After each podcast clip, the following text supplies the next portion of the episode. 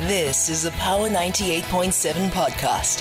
Now we're talking. Subscribe to Power 98.7 podcasts in iTunes or wherever you get your podcasts. There's more on power987.co.za.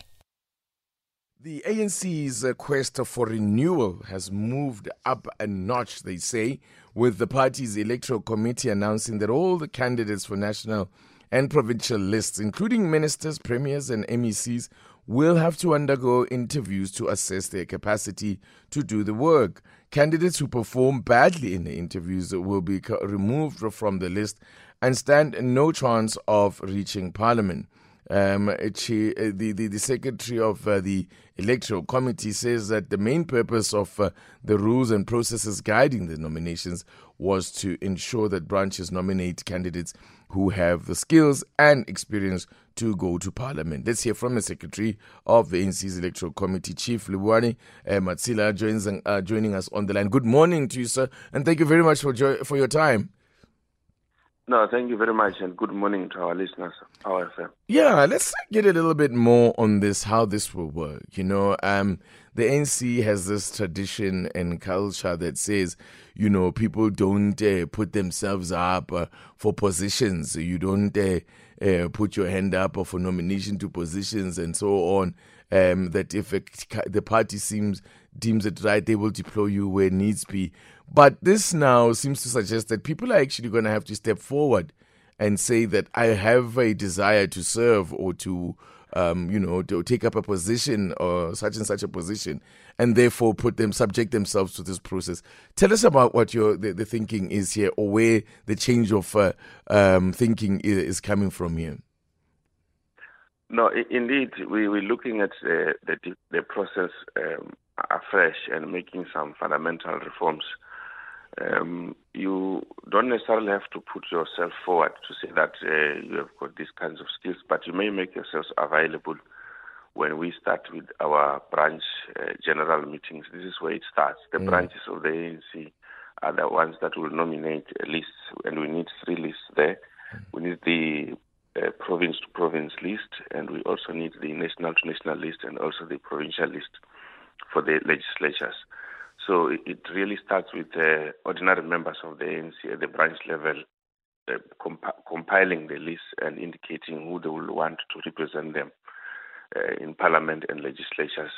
In that, there are criteria that we have set to say people should have the skills and the qualifications and the experience to be able to serve in the legislatures and parliament. And the point we make is that those institutions are lawmaking and policy-making institutions, and we need people with the capacity to be able to make laws and, and pass policies. So that's that's where we, we, we are at, at the current moment. All right, and then uh, I mean, obviously, the, uh, what kind of uh, characteristics will you be looking for? What kind of qualifications are you going to be looking for? I mean, are they are you going to be putting down a set of minimum requirements uh, for certain roles, uh, where maybe yeah, in, uh, where it differs depending on the level or where you want to serve? Or tell just just tell us how you, you how that's going to work. Yes, we'll, we'll look at different levels.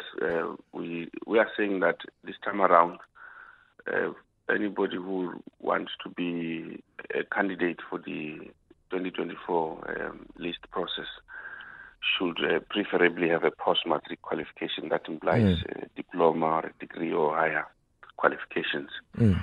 Um, it's a serious departure from when we were looking at the local government selection process where mm. we only needed a matric. But we're saying that there are other comrades, uh, you know, who would have the functionality and professionalism and experience to be able to serve as members of the legislatures and parliament without necessarily having formal qualifications. Mm. They will have equivalent of formal qualifications. That should be considered uh, in a form of uh, recognizing um, prior learning and experience. Uh, so it's a it's a question of balancing also issues of gender, mm. issues of the ge- geographical spread to ensure that everybody, irrespective of race, ethnicity, uh, or culture, is included in the list so that mm. the list is representative of the broader South African society.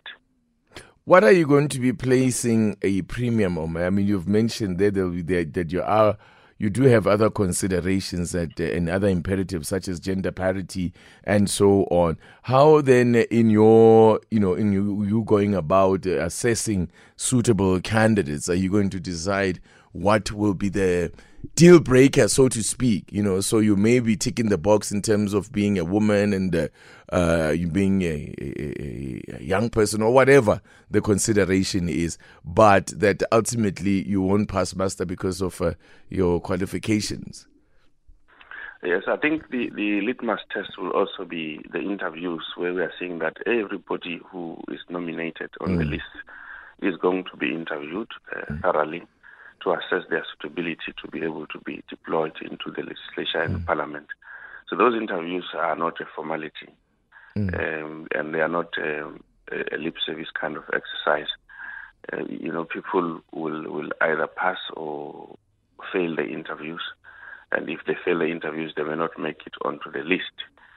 Um, and, and we are saying that it doesn't really matter if you are currently an MP or a minister or an MEC or a premier all of uh, our candidates yeah.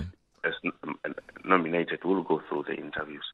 So, how are you going to, uh, uh, when do you intend to start uh, implementing this? Is this uh, starting with the next election?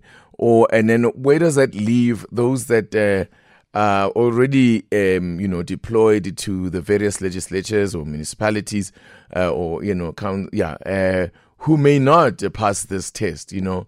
that, that you cannot have a cohort of uh, you know cadres uh, to use your your parlance um, that have gone through this uh, stringent test. Um, um, yet they find themselves sitting in chambers uh, in um, you know councils or legislatures and so on with people who fall well below this grading.